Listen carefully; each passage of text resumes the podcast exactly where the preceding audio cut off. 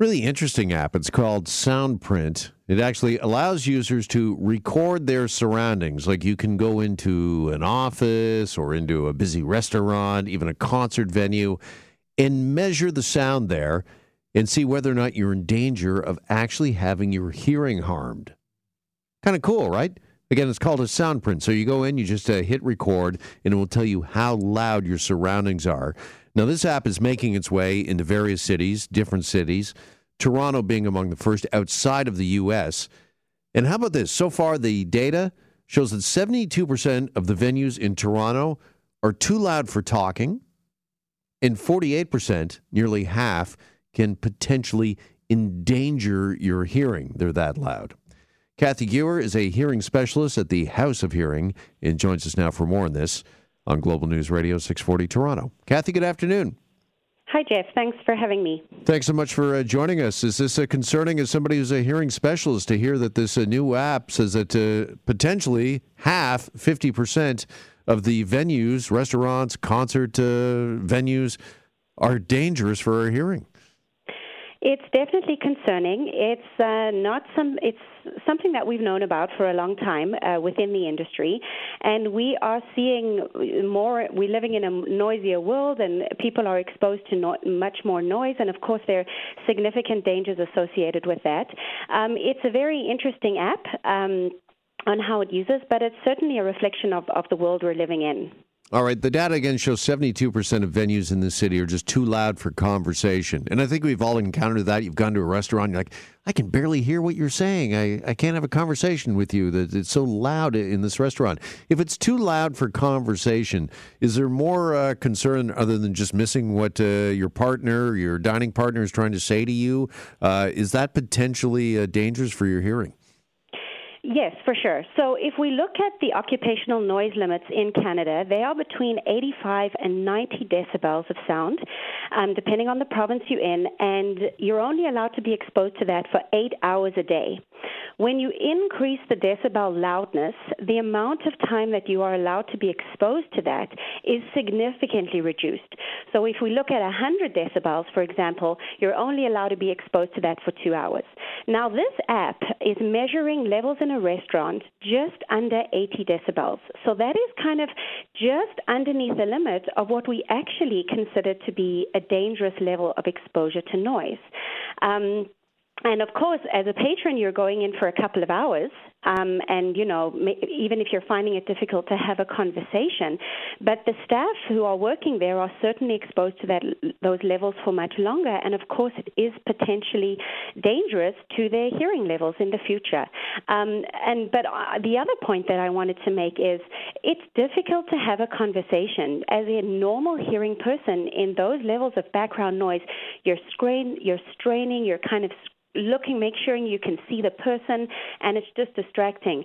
And for a hearing-impaired person, and the developer of the app is actually hearing-impaired himself, for a hearing-impaired person, it's impossible to listen in levels like that.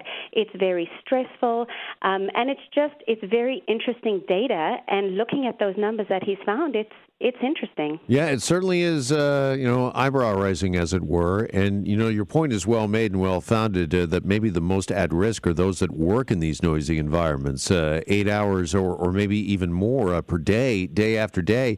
If you're somebody who's a server, a waiter or a waitress in a very noisy restaurant, what can you do to protect yourself? Because I would think, Kathy, the traditional advice of wearing hearing protection or earplugs, I mean, can you do that if you're a server? You got to be able to hear what your customers are asking you.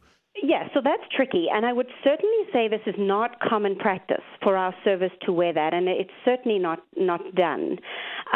To be honest, I think this is really an area where we can have conversations. So restaurants may actually be able to do something that could lower those levels of sound into areas that are safe without having to worry about their servers wearing hearing protection. So we can look at levels of background music. We can look at introducing soft surfaces within the restaurant to try and absorb some of that noise. Interestingly enough, they can get feedback from the app stating what noise, how noisy their restaurant is, so maybe those restaurants need to start sort of looking at that feedback. So hopefully, before we put hearing protection on servers, we could maybe look at actually modifying aspects within the restaurant to lower those levels. Yeah, so we can really do something when it comes to, you know, the design, the architecture of the restaurant. When we think about, I mean, in our business here in radio, we deal in sound, of course, and we've got, you know, all kinds of baffling, as it were, and sound deadening, that sort of thing. Restaurants maybe need to look at that, not only for the protection of their workers, but it also might make for a more enjoyable experience for their customers. Absolutely. I truly believe that. And I also wanted to say we always have to remember that sound is actually at dangerous levels beyond its before it feels loud. So, you know, we all go into places and say, this is awfully loud, but we don't actually realize, and the data from this app suggests, before we even feeling that it's loud, it actually is having an effect on our hearing. So it's really interesting stuff. All right, just how dangerous, Kathy, is this for the average person? If they experience some sort of hearing loss due to excessive exposure to loud sound, is that something that's reversible? So there's something called temporary threshold shift. So an exposure to loud sound, there can be a temporary change in hearing, which is reversible. This is a big area, and it's technical, but it depends on what the sound is and the level of exposure.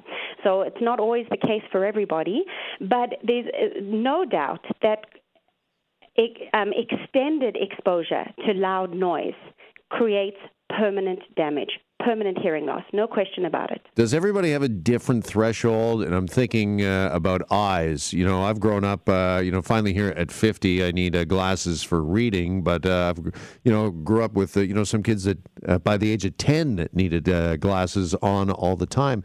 Is it the same for ears that some people's hearing, again, they've got different thresholds? For sure. So obviously, we have levels that we determine hearing within normal limits and hearing loss can happen at any age or any stage, and can be caused by a number of different things. And aging is a huge aspect of hearing loss. So as we all age, we will all reduce, we will all have hearing loss as we get older. But the exposure to noise compounds that significantly. All right, just finally, I don't know how much exposure you've had to this brand-new app, SoundPrint, but is it your hope that it will help people, educate them a little bit, make them more aware of the sound around them and the effect it's possibly having on their hearing? Absolutely. So I've actually downloaded the app, and it's really user-friendly. It's super easy. You download it. It obviously picks up your location, and then you can, just by pressing a button, you sort of hold it in the restaurant that you're in for 30 seconds, and it rates the sound. And it's great. I think it's about awareness. It's about people actually looking at what levels they are in that restaurant, and also the feedback to that restaurant of what it is. So it's a really great app, and I think it will be used, and it has really great potential. All right, Kathy Guer, hearing specialist at the House of Hearing. Kathy, thanks so much for your expertise and your time here this afternoon. Great. Thanks so much, Jeff. All right. Have a great weekend.